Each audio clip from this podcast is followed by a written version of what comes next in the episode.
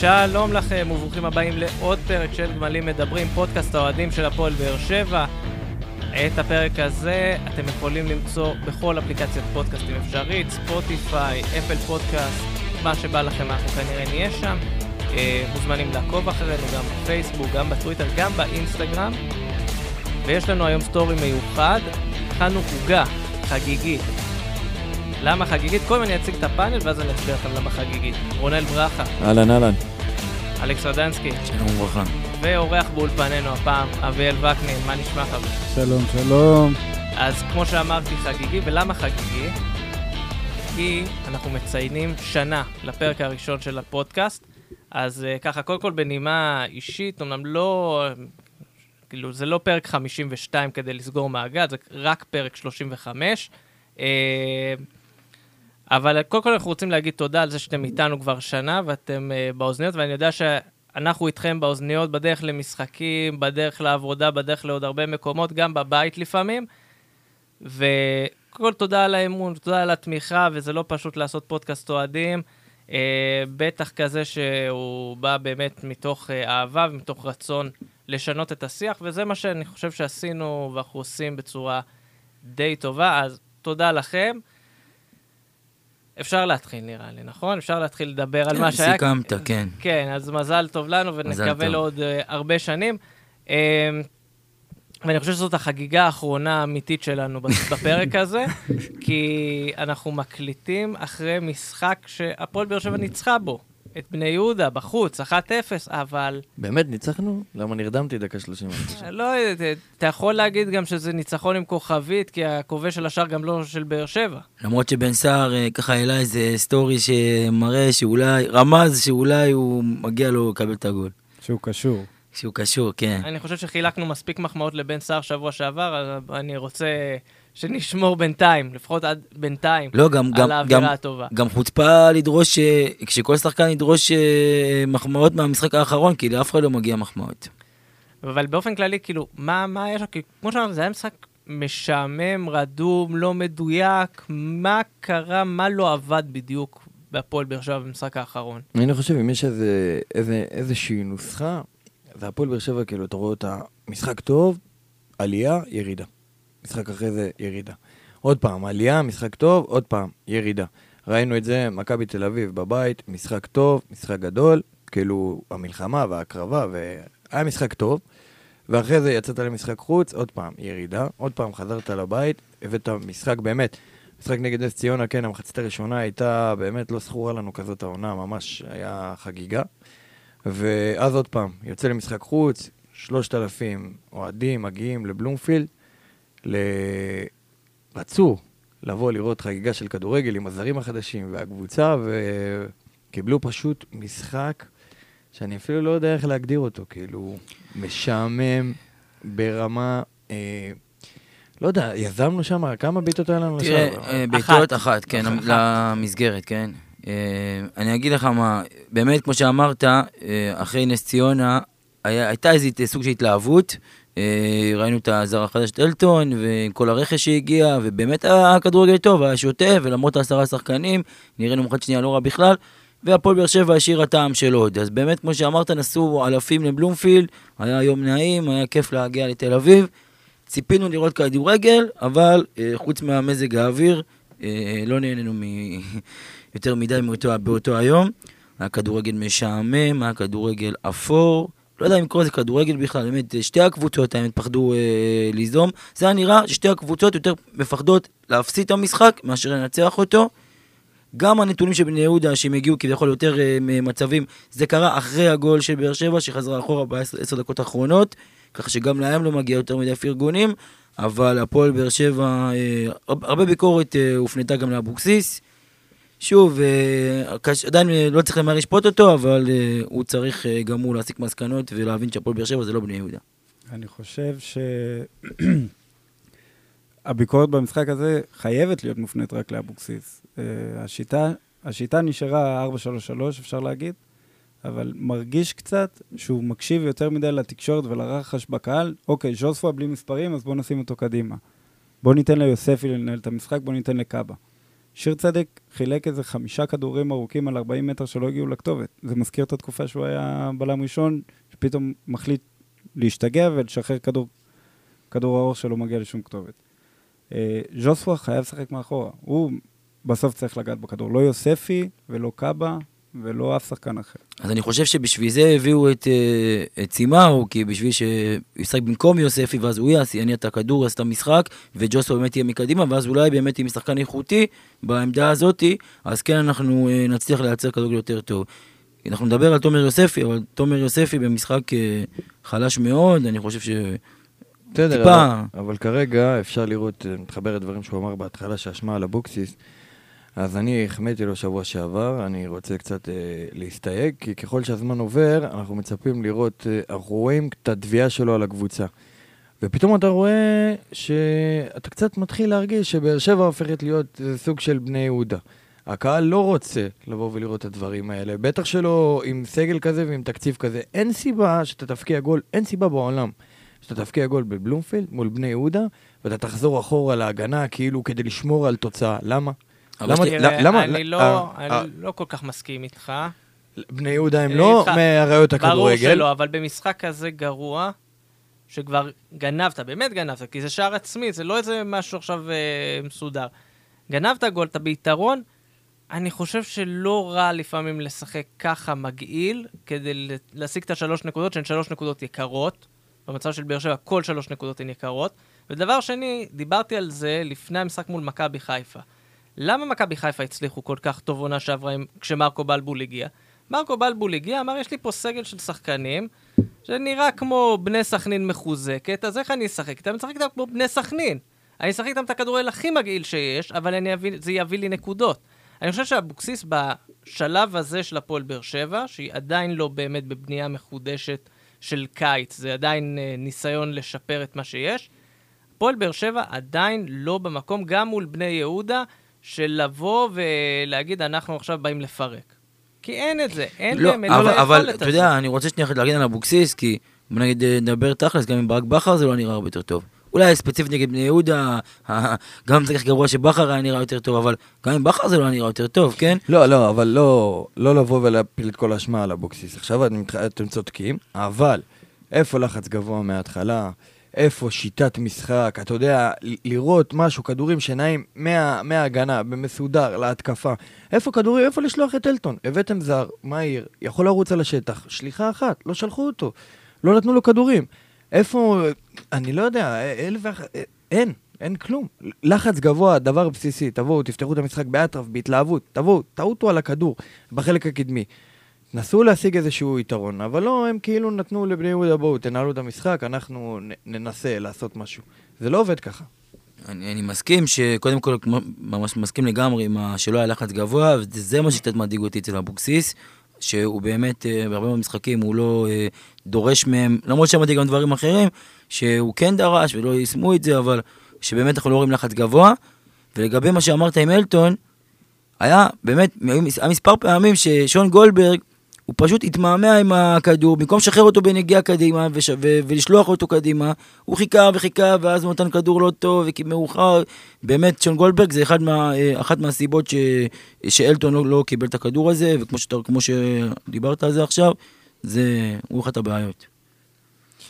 זהו, אני חושב שהבעיה מאוד רצינית בקבוצה השנה, זה שני המגנים, שני הצדדים. יש לך מצד אחד את בן ביטון עזוב שהוא נפצע, אבל גם לפני שהוא נפצע הוא בירידה, תלולה. ובצד השני זה צד שהוא קטסטרופה, והמשחק הזה קיבלנו את שני הקטסטרופות ביחד על המגרש, משני הצדדים, את שון גולדברג ואת אורן ביטון. אני חושב שקבוצה, סך הכל קבוצה טובה, תסתכלו על מכבי תל אביב למשל, שני מגנים זרים, יציבים, סבורית וז'רדליש, ככה אומרים? ג'רלדש. תראו אותם יציבים, ברגע שיש לך שני מגנים יציבים שיוצאים גם לעשות התקפות, הקבוצה אוטומטית התקפית. תראו גם במכבי חיפה מה שקורה, למרות שסן מנחם הוא בסדר, אבל מבוקה מצד שני נותן להם את התפוקה, וגם אנחנו זוכרים בתקופות שלנו, באליפויות, שיש שני מגנים שהם טובים ומגנים שתוקפים ומצטרפים להתקפה, אז יש לך קבוצה התקפית טובה. אני חושב שזאת הבעיה הראשונה שצריכים לשים עליה דגש בהפועל באר שבע, לקראת הקיץ, לקראת אחרון העברות, שכבר מעכשיו יתחילו לבדוק שם, אולי יש איזה משהו על המדף. כן, אבל זה קצת קשה, אתה יודע, גם לבוא ולהגיד, נכון שזה עמדות שאולי שווה להשקיע בזרים, אבל מצד שני, אני לא בטוח שעכשיו ימהרו לוותר על הזרים הקיימים. כלומר, תזכור שכבר עכשיו אתה בעודף של זר. בוא נדבר תכלס, הפועל באר שבע, צריכה זר בכל עמדה, כרגע. אז אי אפשר להביא זר בכל עמדה, צריך לטפק עם מה שיש, אבל נגיד, אור דאדיה הוא הרבה יותר טוב מבן ביטון כיום. אור דאדיה לא שיחק בגלל אדום, ואנחנו יודעים את זה, ואנחנו עכשיו, אחרי הפציעה הזו של בן ביטון, הוא יקבל, זה אפילו לא בלית ברירה, הוא יקבל בצדק בחזרת המקום שלו בהרכב. תראה, בוא נגיד גם שצד ימין הוא לא הקריטי. בדיוק. אנחנו מסתכלים על בן ביטון ואור דאדיה. גם מאור דאדיה לא היה יותר מדי מה לראות.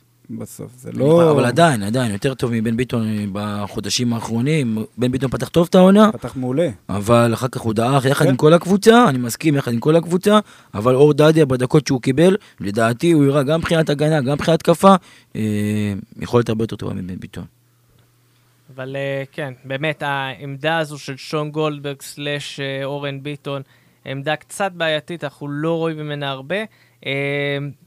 עוד בכלל, התחלתם לגעת בזרים, גם אלטון, אני חייב להתייחס לזה, גם דיברנו על זה שבוע שעבר, אנשים מהרו, אפילו מהרו מדי לקשור לו כל מיני כתרים, כל מיני המחליף של טוני, הדברים האלה, והנה ראינו משחק אחד קצת פחות טוב, זה לא אומר שהוא לא שחקן טוב, ואני לא מהשוחטים גם, אבל כן, קצת זה היה משחק ששם מחדש בפרופורציות את האובר התלהבות, הוא כן שחקן טוב, הוא כן הכל, עדיין לא טוני וואקם, כאילו, באמת להרגיע את הרוחות סביב זה, אבל... למרות שעלו שם כמה כדורים טובים, כמה מהלכים טובים על האגף, שהוא הכניס כדורי רוחב, ולא היה מי שיתחק את זה. זה נראה ששני החלוצים, גם בן סער וגם... קיס גנים. קיס גנים, בדיוק, לרגע ברח לשמו, שאלטון פרץ באגף שמאל, שניהם הולכים לאותו מקום, שניהם נכנסים לחמש. ברגע שאחד נשאר מאחורה, אתה משחרר גם לחץ בחמש, וגם אתה מרחיב את האופציה של המסירה. ועלו שני כדורים, שאם אחד היה נשאר מאחורה ב-11 או ב-10 מטר מהשאר, כנראה היה בועט למסגרת, עזבו גול או לא גול. מסכים.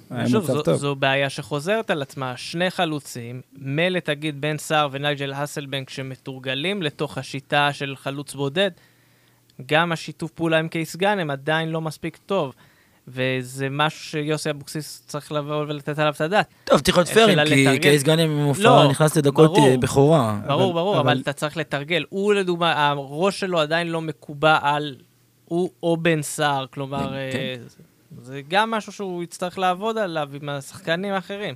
אני חושב שזה גם אינטליגנציית משחק בסיסית. אתה רואה שחקן רץ לשטח מסוים, אתה לא תרוץ איתו, אתה רואה שחקן קופץ לכדור, אתה לא תעלה איתו, תחפש את הריבונד אחר כך. כן, ראינו את זה גם עם, שהוא שיחק שני חלוצים עם בן סער וניג'ל אסלבנק, דרכו על אותה משבצת כל הזמן. אני חושב שאו שלא, או שהוא לא מתרגל את זה באימונים, או שהם פשוט, אתה יודע, תוך כדי משחק, זה מתחרבש להם הכל. אין סיבה, אני חושב, לשחק עם שני חלוצים. לא, אני לא חושב שזה רע, אבל אתה צריך להבין כאילו שלא שניהם חלוצי שפיץ. כאילו זה אחד מאחורי השני או משהו כזה, או אחד שבא מקו שני, כל מיני דברים כאלה. וכמו שאביאל אמר, צריכים מתואמים, זאת אומרת, הם צריכים באמת לדעת, כמו שהוא אמר, שאם שחקן אחד נכנס לחמש, אחד ילך טיפה אחורה, יחכה לכדור לריבאונד שיגיע, כי לפעמים גם הכדור לא הולך בדיוק לחמש, הולך טיפה אחורה, אז צריך לדעת לנצל את זה. ובאמת זה אולי עניין של תיאום, ואני גם מקווה שמעבר עניין של תיאום, שהמאמן באמת ציין לב לדברים האלה ונותן על זה דגש. זאת אומרת, לא רק אנחנו צריכים לשים לב לזה. ואני מקווה באמת שזה ישתפר העניין הזה. אני חושב שכן אפשר לשחק עם שני חלוצים, לפעמים גם אנחנו צריכים לשחק עם שני חלוצים, במיוחד לאור המצב שיש לנו כרגע 4 חלוצים בסגל. שמתוכם 3 לא מתפקדים, פחות או יותר. כן, ניג'ל אסלבנק בכלל לא בארץ. לא, ניג'ל אסלבנק חזר, דווקא ראיתי שהוא בישל היום במשחק אימון מול הנוער. אם כבר הזכרנו, אני רק רוצה להגיד משהו על ניג'ל אסלבנק.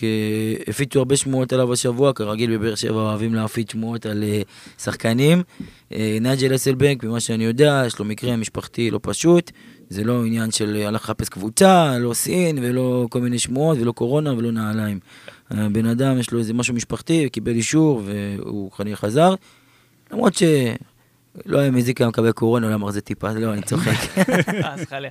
אבל, אגב, חלון העברות בסין עדיין פתוח, אז אם מישהו מצורק, לא רק בסין, בעוד הרבה ליגות. אבל לא, אני לא חושב שבהפועל באר שבע מישהו מתכנן לשחרר את ניג'ל אסלבנק בזמן הקרוב. זה לא שיש גם איזה הצעות מדהימות עליו בדרך. מה שכן, מישהו שהתפספס לי שבוע שעבר ולא הספקתי להחמיא לו, והיום אני רוצה כן להזכיר אותו, זה אועד לויטה, שגם במשחק הזה, אתה יודע שבאר שבע לא מתפקדת, הוא כן במקום לבוא ולתת את ההצלות ולעזור, כמו שהוא עשה מול נס ציונה, וכמו שהוא עושה אגב בכמה משחקים האחרונים שהוא משחק, אני חושב שזה גם איזשהו עניין של הייתה את התאייה הזו, שטקוס או הוא, אני עדיין במחנה הזה שחושב ששטקוס יותר טוב ממנו, אבל זה מראה לפעמים כמה טוב הפועל באר שבע עושה כבר כמה שנים, שהיא בונה את הסגל שלה עם שני שוערים ברמה מאוד גבוהה, אני חושב שאועד לויטה הוא כן אחד השוערים הבכירים בישראל עדיין. אתה זוכר מה אמרתי מכל העולם, מה אמרתי? שאועד לויטה, אני דווקא ההפך, חושב שהוא יותר טוב מצ'טקוס, ואני חושב שלנצל, אין בעיה שיהיו שני שוערים טובים, ומה זה אין בעיה? רצוי שיהיו שני שוערים טובים ברמה גבוהה, אבל אם אחד מהם זה זר, זה מיותר, לדעתי. שטקוס הוא שוער מצוין, ללא ספק, הוא גם הביא לנו הרבה נקודות השנה, אבל הוא זר, ואנחנו צריכים כרגע עמדות יותר תכופות לעמדה של זר, אז אפשר להיות עם אועד לויטה שוער ראשון, לנסות להביא שוער שני, הוא לא יהיה שטקוס, גם לא יהיה אועד לויטה כנראה. ירדן קריסטול. ירדן קריסטול כרגע, שסגר את הקיוסק והגיע וחתם בקבוצה מקצוענית, אבל אז כן, לדעתי צריך להביא זר בעמדה אחרת, ושטקוס שחרר אותו, למרות שבאמת הוא שוער ברמה. אני תמיד הייתי בדעה הזאת כמו של אלכס, אני חושב שאועד לויטה שוער מצוין, אנחנו מכירים אותו לא מהיום, לא מאתמול, אחלה שוער. אני חושב בכלל שבעמדה הזאת כאילו אין מה לבזבז עליה עמדה של זר, במיוחד שאנחנו צריכים את העמדה של המגן השמאלי פה שקורות לדין, אז בדבר הזה אני חושב שאולי בהמשך יראו שמסתדרים יפה עם אועד לויטה, אולי הביאו איזה שוער באמת ישראלי עוד בכיר לידו, וזהו, אני חושב שאפשר לשחרר את שטקוס, ואני חד משמעי בזה, למרות שאני מאוד אוהב אותו ונתן לנו משחקים טובים, אבל כמו שאלכס אמר, זה מיותר להחזיק זר שוער. שאלה, גם מה פערי רמות ביניהם? אני לא הרגשתי בחסרונו של שטקוס בשום שלב, יש לך אועד לויטה שוער מעולה, לא רק שהוא שוער מעולה, הוא גם לא מכיר אותו אישית, אבל מבחינה שהוא יושב בספסל, הוא כאילו עכשיו ב-11 ומתלהב כמו אחרון האוהדים, הוא אף פעם לא היה עושה פרצופים או דברים כאלה. אני יכול להגיד לכם גם שהוא גבר, היינו בנמל תעופה בקיירת, בקזחסטן, ולפני שהטיסה שלהם הייתה לפני הטיסה שלנו, אז הוא רק לנו את העודף הכסף הקזחי, לפני שהעודף שנשאר לו, קחו, תתפרו פה בדיוטי פרי. רגע, מעניין אותי מה היה אפשר לקנות עם מה שהוא השאיר לכם. היה אפשר, היה קפה, היה אפשר קורסון, הכל טוב. למרות שנשאר לנו גם... נראה לי זה רעיון לפינה כזאת, כל פעם בפודקאסט כזה, סיפורי אלכס. אלכס און טור. אלכס און טור, הבעיה היא שאלכס און טור רוב הזמן זה סיפורים מעילות, ופחות סיפורים מקזחסטן. אז כן, אז שאלה אגב, כאילו אם אנחנו מדברים באמת על לשחרר, השאלה אם באר שבע בכלל תרצה לשחרר את שטקוס, גם שטקוס יש לו אם אני לא טועה חוזה לעוד עונה, אני לא בטוח שימהרו לשחרר אותו, בוא נגיד, הוא נכס מאוד משמעותי בליגה. כלומר, ברגע שאתה תשחרר אותו, יש קבוצה שתקפוץ עליו. אז בגלל זה לא יודע, לא יודע. בסדר, נפרגן לו שיהיה לך קבוצה אחרת, הכל טוב. בגלל זה אני אומר, לא בטוח שהפועל באר שבע תמהר לשחרר, גם בגלל העניין הכספי והחוזה וכל הדברים, וגם בגלל העניין של האם יהיה לה מישהו אחר מספיק טוב שימלא את המקום, וזה אני לא בטוח. אבל השאלה, אם אתה שם את זה על המשקל, יש לך מציעה להביא זר, אתה יודע, לעמדה טובה, ואתה זר מוכח, ואתה זה, וכולם אומרים לך חם, להביא אותו. הנקודה היא שאתה תצטרך את השוער הישראלי, שיהיה מחליף של לויטה, או שוער ראשון עוד פעם מעל לויטה, אני חושב שירדן קרישטול הוא נחמד והכל, אבל כולנו יודעים שזה קוריוז, כאילו למלא את החסר.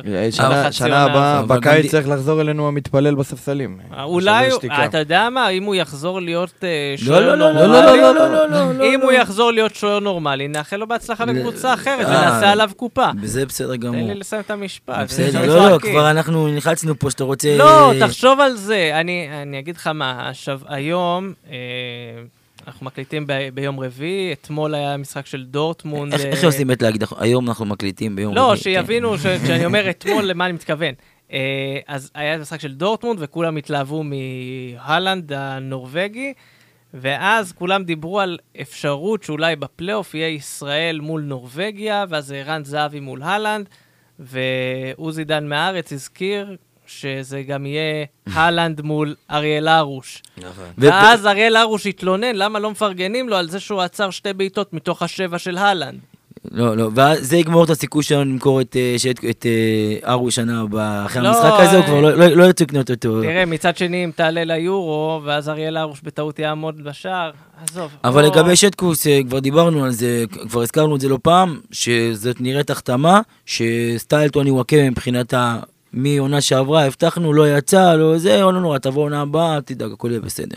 אז עוד פעם, זה היה מיותר. עם טוני זה לא היה מיותר, זה היה מיותר. אוקיי, או שזה היה חלק, אתה יודע, מלסגור עניינים עם משה חוגג בכל העברות שחקנים, כבר עונה שנייה עם ביתר בתחילת עונה. כמה עברו? 7 שחקנים, לא? לביתר, רק שנה שעברה עברו איזה, לא יודע, העסקה הזאת בתחילת עונה על סאבו. כרגע יש אוהדי מכבי שעומדים בגשם מחוץ למשרדי המנהלת ודורשים, ומשרדי מחוץ לויצמניה, ודורשים... גם, ויש להם מסמכים עבי קרס שמוכיחים שהכל ברור, אף אחד לא כותב, אף עיתונאי לא כותב על זה, אבל הכל ברור. עוד משהו שהיה מאוד מאוד ברור גם הפעם, אתה רוצה עוד פעם להחזיר את עבר לעבר? אני תמיד רוצה להחזיר את עבר לעבר, עבר קבר אותנו, עבר קבר, זה משהו חדש. אני חייב להגיד שזה אחד המקרים המוזרים, מה שקרה ביום שבת. אבל תמיד יהיה מי שהצדיק את זה, והתחיל לספר את התיאוריה ולהגיד... אני חייב, רגע, שנייה, קודם כל אני גם צועקים עליי אחר כך בבית, שאני לא... אז רגע, רק להניח שנייה על השולחן, למה מה שקרה הוא נכון, מבחינת בספר, אוקיי? מה שקרה זה שהשופט שם שורק לעבירה, החבר'ה של עבר, מבחינתם מתייחסים לזה שזה, העבירה היא נתון, כלומר, היה עבירה. עכשיו, אם שרקת לעבירה, אז אתה צריך להוציא שם אדום, אני לא מסכים שזה אדום, אבל בסדר, כי זה כאילו מניעה של הזדמנות ודאית, ואז הולך אדון שופט אל המסך, ורואה שאובכן, לא רק שלא אדום, גם אין עבירה, והופך. מבחינת, עוד פעם, לפי הספר, התנהלות נכונה. מבחינת תכלס, לי זה נראה מוזר. שאתה בא, שורק, קוראים לך בשביל שתבדוק אם היה אדום, אבל אתם במסך רואים, לא רק שלא היה אדום, אתם בעצמכם רואים שלא היה עבירה, אז למה לקרוא לו בכלל, ולמה... אז התנהלות מאוד מוזרים כאלה שקורים רק בארץ. השאלה אם זה מותר. מותר. מרגע שהוא הולך למסך, מותר לו לעשות, מותר לו לבטל את העבירה. כן. אבל כן, זה מוזר, וזה חלק מהדברים, כל מיני פשלות קטנות כאלה שאתה מגלה, ועוד פעם, אני אומר, רק בארץ קורים כל מיני אירועים מוזרים כאלה, שמי שכתב את הספר נהלים של עבר, לא חשב עליהם. זה כמו המקרה, היה מקרה העונה של משחק של מכבי תל אביב. ששופט ביטל שער בגלל נבדל, ואז הלכו, קראו לו למסך, ואז אומרים, לא היה נבדל, הייתה עבירה בכלל. אבל כאילו רואים משהו מוזר, משהו, כאילו, כל הדברים הכי הזויים קורים כאן. אבל שוב, חלק מעניין של שיפוט שהוא בעיניי ברמה לא גבוהה בארץ, ברמה... והקבוצות משלמות על זה. אז זה היה החשש, שאומנם הביאו מערכת שכביכול אמורה לשפר את המצב. עם זאת, עדיין יושבים גם מאחורי המסכים, אנשים שמפרשים את המצב לא בצורה נכונה. כי הם מבחינתם, לא יודע מה, רואים דברים בצורה אחרת, או עקומה, או אפילו אינטרסים, אני לא יודע. אז מה עשינו בזה? לכאורה, לא לכאורה. לא, אני אגיד לך ככה, אני, מבחינה הזאת, יש... אנשים שבאו ובדקו את זה, וכן יש עלייה בכמות של הטעויות בארץ. ביחס לחול? לא, ביחס לעצמנו. יש עלייה. כן אומרים שבכל מקום שנכנס עבר הייתה עלייה בטעויות, כאילו שעבר אחר כך תיקן, אבל אומרים שפה העלייה היא קצת יותר קיצונית בהשוואה למקומות אחרים. למה? אין עדיין הספק. אני רוצה לשמוע את הדעה של אביאל לגבי העבר. האם אתה בעד להחזיר את העבר לעבר, או אתה נותן לו צ'אנס? דבר ראשון, נותן לו צ'אנס, ואני אגיד לך למה. אחד, המטרה זה שמה שקרה בפועל תקין. הייתה נגיעת יד, אדום בדש בבלומפילד, היא מדחיקה, לא היה גול. בסדר? נכון. גול מנבדל, לא צריך להיות. אוקיי? אדום, לא צריך להיות. השאלה זה הדרך. לא יכול להיות שעוצרים משחק בוואר, 3 דקות הוא מדבר באוזנייה, ואז הוא נזכר שהוא צריך בכלל ללכת לוואר. והוא הולך לוואר, הוא לא רץ לוואר, הוא הולך לוואר. אז כל התהליך הזה... עכשיו במקרה הספציפי הזה הוא ממש הלך. זה בדיוק מה שאני אומר. זה היה מזעזע. זו טענה שלי, אני מבין מה שאתה אומר, זו טענה שלי, שאם אנחנו יודעים ששופטים לו ברמה, אז כאילו מה עשינו בזה? אז אין בעיה. אז השיטה שאנחנו משתמשים בעבר, לדעתי היא שגויה. אם יהיה לך צוות בעבר שהוא מחליט, אל תבוא בכלל לזה. יש עבירה, יש אדום, יש נבדל, יש גול. מה שצריך להיות שיהיה. בלי כל התהליך והטקס ורגע... כמו באנגליה. בדיוק. אני שם יד על האוזן, רגע, אני מקשיב לעבר, למה המשחק הזה? אבל יכול להיות שזה בגלל מה שיוסי אמר, שאין איזה הוראות, לא הולכים לפי ספר. לא, יש, הפוך. יש הוראות לפי ספר, יש ממש נוהל מתי הולכים למסך, מתי לא הולכים למסך. אז מה, הם לא מיישמים את זה? הם מיישמים. או שכונה, כרגיל, שכונה ישראלית, יענו בסדר, עזוב, עזוב שרשום. כמו שאמרתי לך, האירוע מבחינת התנהלות לפי הספר היה תקין. כלומר, זה שקרא לו למסך לראות, לבטל את העבירה, לבטל את הצור, תקין, כל תקין. המקרה שהיה עם גרינפלד? המקרה שהיה עם גרינפלד, זה שכונה של הצוות שיפוט. תודה רבה. כלומר, זה גם, כאילו, זה בעיקר שם על השופט מסך, שהחליט ש... טוב, אין עבירה. למה לא מוציאים את ההקלטה שלה? מוציאים הרי את הוידאו של עבר, למה לא מוציאים את ההקלטה? למה לא מוציאים את ההקלטה? שאלה טובה, וזה תלוי התאחדות. בארצות הברית, אחרי כל מחזור, מוציאים ממש קליפ ארוך של כל החלטות עבר עם ההקלטה עצמה. זה מפורסם בכל מקום. בהולנד עושים את זה אחת לכמה זמן, אבל בארצות הברית זה ממש קבוע. אני חושב שיש פה גם עניין של, אני לא יודע, אולי יש אנשים שאין להם אינטרס שההקלטות האלה ייצאו החוצה. אנחנו נפנה לבג"ץ. אנחנו נפנה לבג"ץ ונדרוש חשיפת ההקלטות. חשיפת ההקלטות. יכול להיות שזה, אני יכול להגיד לך באיגוד השופטים מקשיבים להקלטות כחלק מהביקורת, כלומר, חלק מלהחליט האם שופט היה טוב או לא טוב, כן מאזינים להקלטה במקרים האלה, למה לא מוצאים את זה החוצה? לא יודע, אני חושב שזה משהו שכן יצטרכו לחשוב עליו, האם כן צריך לעשות את זה, לא צריך לעשות את זה. אגב, בעיניי, אם יוציאו הקלטות החוצה, אז גם אני חושב ששופטים ייזהרו יותר במה שהם יקבלו החלטות, כי יודעים שמה שאני אומר, אחר כך כולם שומעים. זה גם יהיה יותר מעניין מהליגה, ההקלטות האלה. אביחי מנדלבליט שם על ההקלטות. נשמע, אני מוכן שיוציאו את ההקלטות, שגיא פלג יקריא אותם. כן, יתמלל אותם. לא להקשיב להקלטה עצמה, גיא פלג כזה. גרינפלד, נקודותיים. היה פנדל? היה פנדל? לא היה. לא היה. בר נתן. בוא לראות. לא נראה לי, נכון? תמיד בהקלטות של גיא פלג יש שהוא חוזר, שחוזרים על דברים פעמיים, והוא עושה את זה בצורה הכי מונוטונית שיש. טוב, אז כאילו, את העבר עדיין לא יחזרו לעבר לצערך. אלכס הוא עדיין איתנו. נמשיך להתפלל שיחזור. לא, גם בלי קשר, באמת, זה לא כיף, זה לא כיף. אתה לא שמח בגולים, אתה לא יודע מה לעשות כבר, אתה מסתכל על זה, מסתכל על אלוהים, אתה לא יודע מה לעשות. כמו שאמרתי... אני מסכים עם אלכס המונה. אוקיי. כמו שצריך. מה? זה כבוד גדול, כבוד גדול. אבל כן, שוב, דיברנו על זה, ושזה עניין שעוד ישתפר, ואתה יודע, יש פה, בשני ממדים זה צריך להשתפר, גם ברמה העולמית שיבואו, עדיין דנים על איך ליישם, ואם צריך לשנות חוקים ודברים כאלה, וגם ברמה של קצת לשפר את השופטים, שאולי יעשו להם איזה קורס סבר מזורז, משהו לתרגל אותם, שיושיבו אותם בתוך ניידת כזאת, ואגב, יש סיפורים כל כך הזויים על עבר, מאחורי הקלעים של זה, אז אני אספר לכם ככה אחד מהם. שתף אותנו. נכון, תמיד רואים את השופטים בתוך הניידת הזאת ומגניב, כשהמשחקים משודרים בערוץ הספורט, גם כן מראים שופטים יושבים בתוך חדר חשוך, זה לא ניידת, הם יושבים באולפן בערוץ הספורט בהרצליה, ומשם הם עושים את כל הסיפור של עבר. באמת? כן. הם לא יושבים, הם לא פיזית באצטדיון? הם לא פיזית באצטדיון. אגב, יש מדינות שאף שופט ור לא יושב באצטדיון, אבל פה בארץ תלוי מי משדר, ולפי זה מחליטים איפה אתה יושב. אתה מבין למה כל הזמן הם רואים בסלקום, יש להם דילי של חצי דקה, עד שהם מביאים את ההחלטה. עכשיו אנחנו מבינים הכל. כן, זהו, עכשיו זה ברור. אז כן, לפני שנסתכל אגב קדימה, צריך להגיד שהניצחון הבטיח פלייאוף עליון. עונה... אני רוצה, לפני שאנחנו באמת לחזור לנגיעה למשחק, כבר הזכרנו את זה בהתחלה, תומר יוספי, חייב שנייה אחת להתמקד עליו.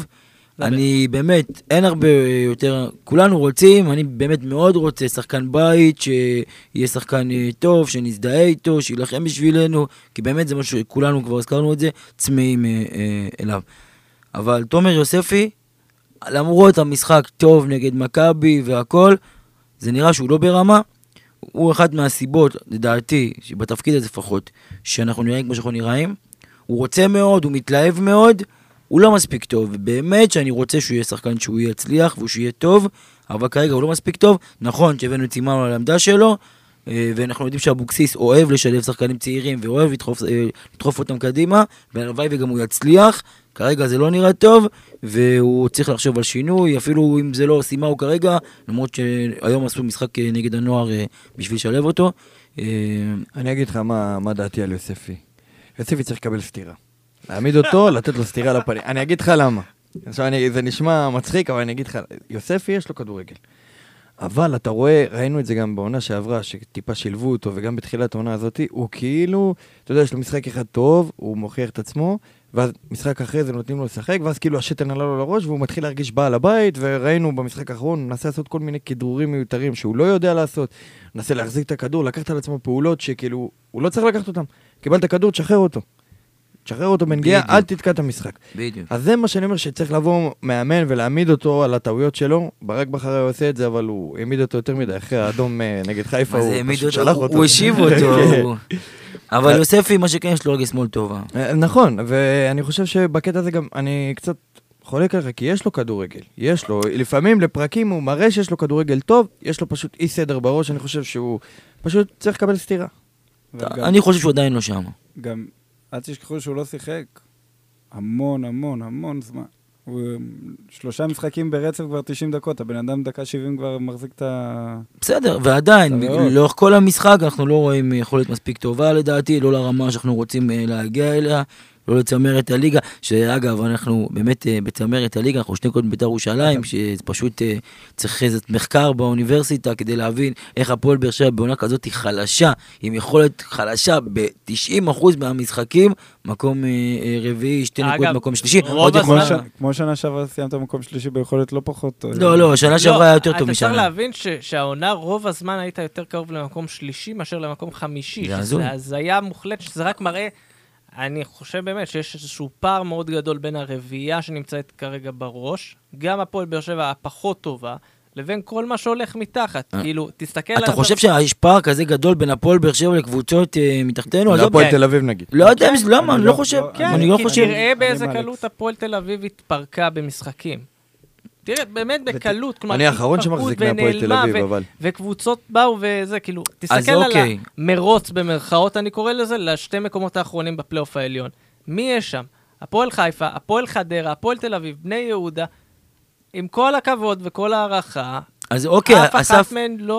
אין בעיה, אסף שבירה שלנו אולי הוא פחות, כי גם חזרנו מפיגור השנה כמה פעמים, אסף שבירה שלנו אולי הוא יותר, פחות נמוך, אבל... גם, אנחנו רואים את זה גם מבחינת ההגנה, אנחנו מספר 2 בליגה בספיגות, זאת אומרת, בהכי מעט ספיגות. איך? אז היה קצת. אז היה, ועם היה עמיק, מה שנקרא, ולא לנחץ כרגיל, אבל כן, זה אז היה, וזה גם כנראה מה שמחזיק אותנו שם למעלה. אבל מבחינת כדורגל, במה אנחנו הרבה יותר טובים מהפועל תל אביב, או מרעננה, או לא יודע מאיזה קבוצה. זה לא מעניין. אין כדורגל במשחקים. לא, אבל זה לא, אתה יודע, זה לא התעמלות אומנותית, לא שופטים אותך על איך אתה משחק. בסופו של דבר, מסתכלים על התוצאות, והתוצאות שלך קצת יותר טובה, אבל זה תוצאות כאילו, אני יודע, זה לאוהדים, אוהדים רוצים לראות כדורגל שמח ויפה ושווה עין. אבל בסופו של דבר, אתה עם 41 נקודות העונה. לא רע. אני רוצה להזכיר שביתר ירושלים פיתרו מאמן במקום ראשון בליגה עם 1-0 קטן כל משחק. בסדר, אתה רוצה להיות ביתר ירושלים? לא, מה פתאום חס וחלילה. תודה רבה, זהו, סגרת לי את הפינה. והרמת לי אבל להנחתה. כי באמת הפועל באר שבע הבטיחה את המקום שלה בפלייאוף עליון העונה. כולו לא, לא, לא. עונה שביעית ברצף בפלייאוף העליון. צריך להגיד שמאז שחזרו לפלייאופים בעונת 2009-2010, רק מכבי תל אביב ומכבי חיפה היו יותר פעמים בפלייאוף עליון. שזה רק מראה פה גם על היציבות.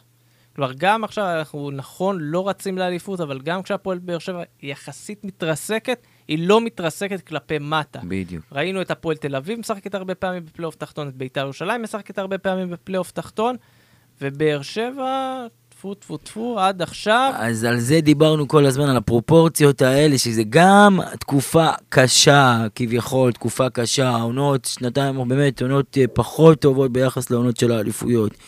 אבל גם זה פרופורציות, כי באמת אנחנו לא ניקח אליפות כל שנה, נכון, גם כדורגל לא, אנחנו לא רואים פה גדול, אבל עם זאת, הפועל באר שבע, אני רוצה להזכיר, ביתר ירושלים, הרבה מאוד שנים, בפלייאוף תחתון, מכבי חיפה, לא, מכבי חיפה, בפלייאוף תחתון, לא זוכר. היו עונה אחת עם גיא לוזון. עם פלייאוף תחתון, הפועל תל אביב, שכבר שנים, פלייאוף תחתון, הפועל באר שבע, זה אלה מועדונים גדולים בכדורגל הישראלי. כן, כן, אבל תוציא מהמשוואה את מכבי חיפה, אתה המועדון היחיד, בין כל המועדונים שהזכרת, שיש לו ניהול יציב, הנהלה יציבה, תקציב שזורם. בסדר, יש תוצאות. אבל יש תוצאות. יפה, אתה מבין? אז אתה לא צריך לבוא ולהראות לי את האלה שמתחתיי. אני רוצה להסתכל על אלה שמעליי ורוצה להיות שם. שנייה, סליחה, אבל מה שאני מתכוון זה שזה הפרופורציות. זאת אומרת, נכון, הפועל תל אביב חברו משברים אחרים, אבל זה רק מראה שגם מועדונים גדולים שהיו בטופ של הכדורגל ובאירופה לגלופות, ועדיין בגלל כל מיני דברים, אתה יודע, היה גם ביקורת על אלונה, ביקורת גדולה, למה היא עם הפוליטיקה, והיא לא רוצה להשקיע, וכל הדברים האלה, ועם זאת, אלונה ברכה הביאה, כמו שיוסי אמר, 7 שנים ברציפות, את הפועל באר שבע לפלייאוף העליון, לצמרת, אולי אפילו נצליח להשיג בחווה, מה שנקרא, כרטיס לאירופה השנה, כי זה באמת חווה, אז באמת צריך לראות את הכובע, כי גם בעונה שכביכול מבקרים אותה, השביעה שחקנים במעט כסף, הוא לא משקיע הרבה, רוצה לברוח, ומשילה, ועדיין. אז בואו ניכנס לפרופורציות. עדיין, שפו גדול לאלונה ברקת. אבל עדיין, אוהדים כאוהדים, יש להם איזשהו סוג של ציפיות. אני מקווה, אגב, שהאכזבות שלנו יהיו תמיד כאלה, בעונות כאלה, ושתמיד יהיה לנו לאן לשאוף, ושתמיד נרצה לשאוף לאליפות, ולא נמצא את עצמנו, אתה יודע, מבסוטים מהישארות בליגה. אלה יהיה הצהרות שלנו. אירופה, כרטיס לאירופה, עונה שישית, שביעית? זה עונה שביעית. אם נשיג, זה פשוט באמת הישג יוצא דופן, זה בשביל מועדון שהרבה מאוד שנים רק חלם להגיע לשם, זה באמת, עם כל האכזבות שלו, כשהוא היה באירופה וכל הבושות שעשינו, חלמנו רק לחזור טיפה, והגענו באמת לשיאים שלא חשבנו, ויצרנו מסורת, שכמה שנים באירופה כבר כן, זה תהיה עונה שביעית, שזה באמת אף אחד לא דמיין את זה. עשית לי עכשיו חשק לקיץ, זה לאמצע יוני, שרק את הגרלה עם כל הקבוצות, באמת שרק אני מכיר כנראה, אבל טוב, עד אז נקווה שנהיה שם, אבל באמת אתה מדבר על להסתכל למעלה, אני חושב גם שכן חשוב מדי פעם, נסתכל למטה, לראות מה הולך מתחת, ולהגיד תודה לאל שאני לא שם, ותודה לאל שאנחנו אין לנו, לפני שנה הגעת למחזור האחרון של הליגה הסדירה, מחזור 26, שלא היית בטוח בפלייאוף עליון, עוד נאבקת שם, היית צריך זה, ההוא ינצח, והזה יפסיד, והוא זה. זה שאנחנו עכשיו מצליחים לסגור את הסיפור, 2 מחזורים לפני סיום הליגה הסדירה, זה קצת ככה נותן אורך רוח, נותן מרחב נשימה, ואני מקווה באופן אישי לפחות שהפועל באר שבע תצליח, לא תתבזה בפלייאוף העליון. זה יהיה פלייאוף קשה. זה יהיה קשה, זה יהיה לא נעים, זה יהיה 6 משחקים מול מכבי תל אביב, מכבי חיפה, ביתר ירושלים, שעולות לכל משחקים רעל בעיניים, ואתה, לא תשמע, מה שכן צריך להגיד, שאם לא יהיה נס גדול, ובאר שבע באמת יעשה מקום רביעי, ולא יהיו מהפכים גדולים, אז מישהו יסב את תשומת ליבי, שמחזור לפני האחרון, זה מול מכבי תל אביב, מחזור אחרון מול מכבי חיפה, אני רק זורק את זה פה ככה, מניח את זה על השולחן, אני חס וחלילה לא אומר לפתוח רגליים במחזור האחרון, אבל לא משנה. למכבי חיפה שקיבלו 6 בבלומפילד, אני לא אמרתי, תקשיב טוב, צריך לשבור להם רגליים שם, מצידי גם שזה ימצק על החיים שלהם. נכון, אנחנו לא נשכח את היום הזה, הגענו לסמי עופר, מהצהריים, באנו כמו באר שבעים טובים, מהבוקר. התכוונתי למשהו אחר. בשום ארבע נעצנו אותה. גם על השש, אבל גם על זה שמשום ארבע נעצ אותנו. נכון, נכון. על הכל, אנחנו זוכרים הכל. אחד, משחק אליפות, באת לחגוג, הדביקו אותנו דקה 90 עם משומר, לא נתנו לנו אליפות, אחרי זה התבזו במכבי תל אביב, אנחנו נפתח להם רגליים, נשבור להם רגליים. אף פעם לא אהבתי את האחווה המומצאת הזאת בינינו לבין מכבי חיפה. תעזבו אותנו ש...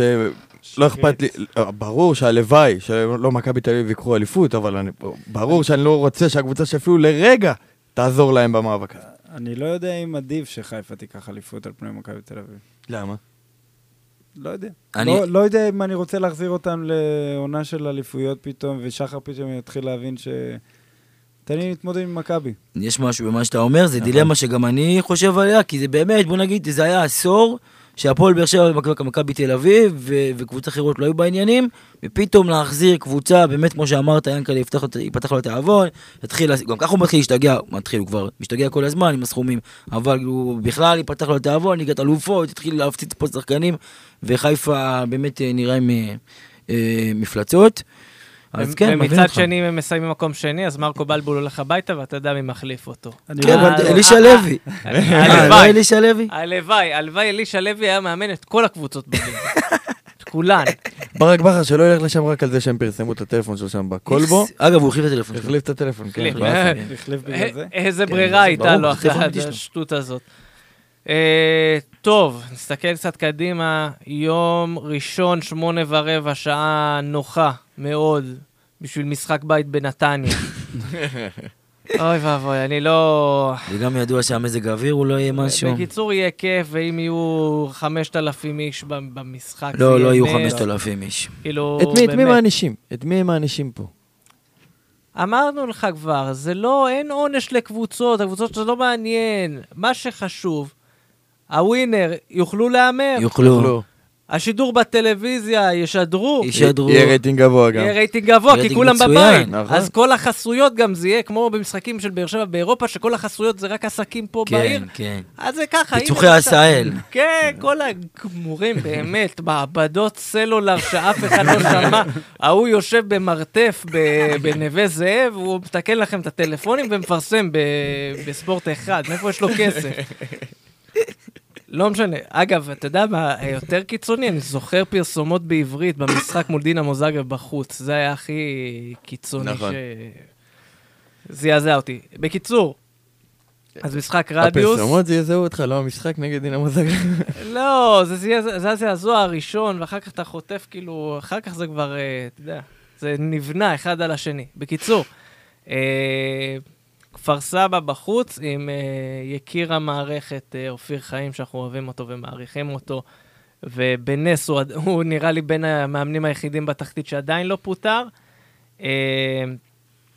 אגב, פוגשים עוד שחקן מושאל שלנו, נועם גמון, שבוא נגיד ככה, אם מישהו בונה על שחקן בית שיחזור, שחקן מהמושאלים שיחזור, נועם גמון הוא כנראה לא אחד מהם, הוא באמת לא מרשים, וזו הזדמנות אגב להרים לעוד שני מושאלים שלנו שהבקיעו השבוע, גל לוי בבחורה שלו בראשון מבקיע צמד,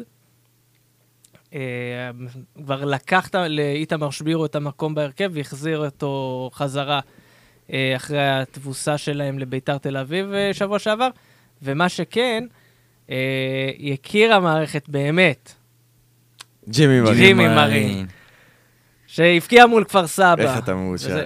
מה זה מאושר? קודם כל, ישבתי וראיתי משחק של אשדוד, כאילו, רק על זה מישהו צריך לתת את הדעת. טוב, די עם הנוסטלגיה לג'ימי מרין. ג'ימי מרין, כן. אגב, יכול להיות שילך תדע אם הוא יחזור בכלל בעונה הבאה, אני בספק אם הוא יחזור בעונה הבאה. אני גם בספק, כאילו, ואגב... ניהלתי את הדיון הזה שבוע או שבוע שעבר, למרות חיבתי העזה לג'ימי מרין, אני לא אבכה אם ישחררו אותו בסוף העונה, כלומר, זה לא... זה לא יכאיב לי. אני חושב שזה גם צעד יותר נכון, מאשר לשלוח אותו עוד פעם להשאלה. זה שחקן שהוא... שנראה שלא עשו איתו עבודה גם, שהוא קצת הלך לאיבוד. אני זוכר בהתחלה הוא היה נלחם על כל כדור, הוא היה מאבד כדור, הוא היה 5 שניות אחר כך כדור אצלנו ברגל. יפה, אז... אבל הבן אדם לא גדל. אם נייג'ל עלה 20 קילו בחודש, הוא ירד. אז בסדר, אז אני מסכים, אז נכון, ג'ימי מרין באמת בתחילת העונה, כשהוא הגיע לקבוצה, אז באמת הוא היה הרבה יותר טוב מאיך שהוא סיים את היצאה להשאלה, זה היה נראה באמת, אם אין לו, אם הוא לא מביא מספיק יכולת, או לפחות, או פיזית, לפחות הוא באמת חיפה על זה עם מוטיבציה גדולה, מלחמה, הוא באמת חילץ הרבה מאוד כדורים, וגם באירופה, מול קבוצות פיזיות, כן, כמו קיירת, שבאמת היא קבוצה פיזית, וגם נורשפינג, קבוצות חזקות, אבל הוא עדיין הצליח לחלץ שם כדורים, ועדיין הוא לוחץ גבוה, זאת אומרת שיש לו מה לתת, הוא באמת צריך להשתפר בהרבה אספקטים, אבל... קיצור, אני מבסוט שגם בפרק הזה הצלחנו לדחוף את ג'ימי מרין, זה נראה כאילו עד ספרן אנחנו נדחופים. כל פעם אנחנו נעשה מעקב, טבלת המעקב אחרי המושאלים, אבל רק אחרי ג'ימי, שאר המושאלים לא מעניין. אז הפועל כפר סבא, יש מי שיחשוב אולי לזלזל זה, מוקש. באמת, באמת מוקש. ניצחו את מכבי חיפה, ניצחו את ביתר ירושלים. אומנם משחק האחרון קצת פחות הלך להם טוב, אבל כן קבוצה שיכולה לעשות צרות, עושה צרות גם במשחק הקודם נגד באר שבע. נגמר רק 1-0, בקושי, דחיקה של בן שר, כמו שאנחנו אוהבים. אבל תפרגן פה לכפר סבא, כי כל העונה אנחנו בקושי, נגד כולם. היו משחקים, בוא נגיד, גם נגד קבוצות תחתית בעצם הפסדנו. אז אין משהו... אבל כן, כמו שאמרת, כפר סבא, וכמו שאורנל אמר, זה מוקש, כמו שאמרת, נצחה את ביתר, נצחה את חיפה, אז נראה כזה שיכולה לנצח פה את כל השמות הגדולים בכדורגל הישראלי, תעשה את זה סריה עלינו. לא נצחה את מכבי תל אביב. כי אף אחד לא מנצח את מכבי תל אביב. כן, נתפלא שזה יקרה יום אחד, כי השיאים האלה מתחילים קצת לעצבן אותי. כן, שוב, תוסיף לזה כפר סבא, מוקש, תוסיף לזה את המשחק רדיוס הזה, שכנראה שהגיעו לשם 3,000 בלחץ, תוסיף לזה את המגרש בנתניה, את האווירה האחורה, וזה, לא יודע, עכשיו שאני חושב על זה, זה מרגיש לי כמו, והנה קיבלת עוד משחק כמו נגד בני יהודה, כמו משחקים אחרים שהפסדת בהם, אתה טוב, זה כנראה, זה מה שיהיה, אנחנו נופתע אם יהיה פתאום איזה כדורגל גדול לפועל באר שבע. השאלה היא כאילו, מבחינת, אתה מדבר על כדורגל גדול מבחינת תמיכה של אוהדים, או מבחינת הקבוצה עצמה? לא, יכולת. כאילו, אני אומר, כל האווירה הזאת מסביב למשחק, שזה באמת מגרש ריק, מזג אוויר לא טוב, ג'וסווה לא משחק, בוא נזכיר את זה, שהוא מורחק בגלל צהובים. נכון. הרבה זמן לא היה מורחק בגלל צהובים. בדרך כלל אנחנו רוצים את אופטימיים, אנחנו קוראים לועדים, אין לכם להיות אופטימיים. אם אתם לא רוצים לבוא, אל תבואו, סתם אני צוחק, תבואו, כי צריך לתמוך. מי שיכול לבוא, תבואו. אם אין לכם משהו יותר טוב לעשות, תבואו, תתמוך בקבוצה. פחות תעשו קניות ברמי לוי. קניות ברמי. לא, ברח לי, כן. שעשוי פצוע, כן. אכלנו אותה. צהובים, זהו. אכלנו אותה, נגמר. חבר'ה, זהו, כפר סבא. תראו את כפר סבא, חבר'ה. אין מה לנסוע. אגב, היום, באמת, כמו שהזכרתי מקודם, היה משחק מול הנוער, משחק אימון, הקבוצה ניצחה 4-0, ג'וסווה כבש גם אחד מהשערים. ג'וסווה כבש, ראיתי ספורי כבש. ספורי צמד, נייג'ל בישל, ניב זריאן. ספורי ו... ג'וסווה גם כבש אחד ראיתי. כן, כבש אחד מהם. אז נראה לי, נתנו לשחק קצת לסימאו. עוד לא, יש לנו רשמים מדוד סימאו, מישהו שמע משהו? אין מישהו שהיה מספיק מובטל כדי להגיע למשחק? לא, למשחק היום לא, התכוונתי האמת ללכת, אבל היה גשם, אז ויתרתי, וגם היה משמו. כאמור, מישהו שלא היה מספיק מובטל. כן, אבל לא, שמעתי לא במשחק עצמו, אבל מהאימונים האחרונים דווקא, שזה לא מובן לי למה, אבל ממקור מאוד מוסמך, שהוא נראה בכושר. הוא נראה בכושר טוב, סימאו, למרות מה שאומרים, באימונים הוא טוב. אז אני מצפה שאני לראות אותו נגד כפר סבא, לא יודע אם הוא יפתח, אבל למרות שאני לא מבין למה לא, כאילו, למה לא יפתוח איתו. השאלה אם יש לו יכולת כאילו להחזיק מעמד לאורך, נניח 60, 70, 80 דקות. אז עוד פעם, לפי מה שאני שומע מהאימונים, הוא כן בכושר טוב. הוא רואה? אם הוא רואה, הוא משחק עם הדשות. לא, כמו שימת גרדאביץ. תאמין לי, הלוואי שהיו יותר שחקנים עם משקפה. היה לפני שנה מקרה... עם טים מויבך במשחק של נתניה מול ביתר, שפתאום נפלה לו העדשה תוך כדי משחק, והוא קיבלו גול על הראש שלו, בגלל שנעלמה לו העדשה. אז אני מקווה שהעדשות של דוד סימה הוא קצת יותר רציניות. שיצחק באמת עם המשקפיים האלה, עדיף. אגב, אתה יודע... עם חוט, נכון. אגב, עוד קצת מורשת קרב של שחקנים עם משקפיים, אתה יודע, יש... בתקנון של ההתאחדות, בשחקנים של גילאי נוער, נערים, ילדים, מותר לשחק עם משקפיים, אם אתה מצולם בכרטיס שחקן שלך עם משקפיים. אתה יודע בגלל מי שינו את החוק הזה? הכניסו את התקנון הזה בגלל תום בן זקן. מרגש. תום בן זקן היה עולה לשחקים עם משקפיים, היו רבים עם השופטים, וג'קי משקיף מהצד, מבוסס על סיפור אמיתי, אגב. כשהוא לא במיימי, במסיבות... לא, תקשיב. אני שפטתי את השנתון שלהם יותר מפעם אחת, וזו הייתה חוויה מזעזעת להגיע, וליד החדר שופטים יושבים אבות של שני שחקנים, ג'קי בן זקן ואיגל זריאן, רואים את הילדים שלהם, תום וניב. איזה דור זהב של אשדוד. דור זהב. יפה שלא דיברנו על ניב כל ה... נכון, לא הזכרנו את ניב זריאן, כי כשאלון לא פה, אנחנו לא מזכירים את ניב זריאן. אין סיבה. אנחנו מזכירים את ניב זריאן כשהוא מבקיע, כשהוא עושה פעולות חיוביות. הוא שם היום גול בנוער. חבר'ה, ניב זריאן עשה פשע ביום שבת האחרון, בזה שבאו להחליף אותו, והבן אדם הולך, פשוט הולך לכיוון... תשמע, אחוריך 3,000 מועדים. שפינו מהזמן הפנוי שלהם, באו לראות כדורגל, ואתה בא פשוט, הקבוצה ב-0-0, ואתה פשוט הולך לעמדה של המחליף. מה אתה משדר פה לקהל? אתה שם עלינו 1,000, לא רוצה להגיד מה אתה שם עלינו, אתה פשוט לא סופר אותנו, אתה עוד יורד לספסל, לא רוצה ללחוץ יד למאמן, עושה פוזות. מי אתה בכלל, ניב זריאן? מי? תראה את הגול בתקציר, מראים את הספסל. היחידי שלו קם, היחידי שלו הניד עפף. תראו. תקשיב, טוב שהזכרת את זה, ניב זריאן הרתיח אותי, תשמע, זה לא יאמן, הקבוצה, כאילו באמת, רוצים לנצח את המשחק, לפחות יש פה, אתה יודע, אוהדים רוצים לנצח את המשחק, והוא הולך בנונשלנטיות, בכיף, הוא הולך בוינה, הוא גם יכול לצאת מהצד, נכון? הוא יכול, כן. הוא לא חייב ללכת עד לסוף, תשמע, זה בושה וחרפה, ומצידי גם שלא יפתח עם... למרות המצב, לא טוב שלום שלא יפתח. אבוקסיס, אני מקווה שעשה לו איזה סדרת חינוך השבוע, משהו, כי דיברנו על זה שאבוקסיס יודע לטפל בשחקנים כאלה, ונראה היה שהוא כבר מתחיל... שיתה לו מכות. אם לא הוא, אז אנחנו. אני חושב שהוא מקרה עבוד מדי. כן? זהו, איבדת בניב זריאן. לא, אף פעם לא היה לי משהו בניב זריאן. אז אתה מחיף פה את אלון טוב, אבל גם אלון, בוא נגיד, בשנה מעטה הוא מבקר אותו הרבה, אבל ניב זריאן, אתה אומר, הוא פה כבר... 4 שנים? משהו כזה, כן. מה ראית ממנו? הברקות. אבל, עוד פעם, אנחנו נזכיר את זה כל פעם, במועדון, הרבה מאוד אנשים, אני אזכיר את זה, גם ג'וסווה אפילו שהגיע עכשיו, מאוד מחזיק מניב זריאן, שמדבר על מליקסון שהחזיק ממנו הרבה, ברק בחר היה מחזיק ממנו, אני חושב שגם אבוקסיס מחזיק. באימונים הוא טוב, יכול להיות, כי תשמע, גם אין ככה בברירה, אבל... אני שומע. אני אגיד לך, האימונים זה באמצע שבוע, המשחקים זה לקראת שבת. לקראת שבת, אתה יודע, הוא אוהב את המועדונים. קשוח. הוא אוהב את המועדונים, וקשה לו, זה אין גובר. אתה צריך את הפעם באין גובר, זה קשה. הבוקסי צריך לשים לו את אין יותר, מועדוני.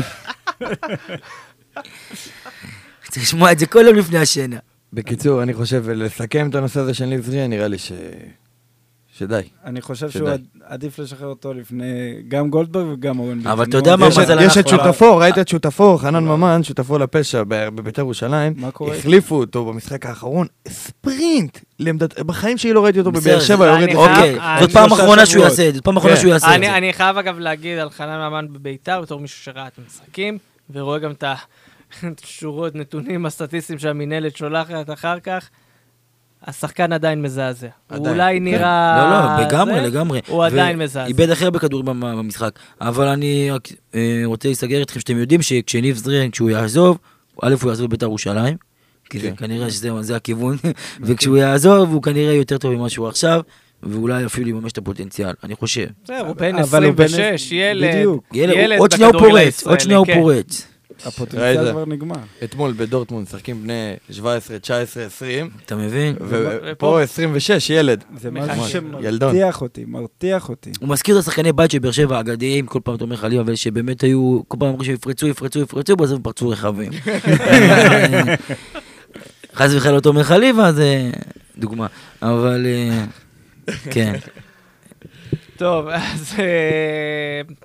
אגב, עוד משהו שרץ כזה היום, בשעות האחרונות, וצריך להגיד, ביתר ירושלים קיבלו 2 משחקי רדיוס, ואנשים שעשו את החשבון קפצו למשחק בפלייאוף, אז צריך להגיד להם שלא, ביתר תרצה את הרדיוס במשחק אחד בעונה הסדירה, ובמשחק בגביע.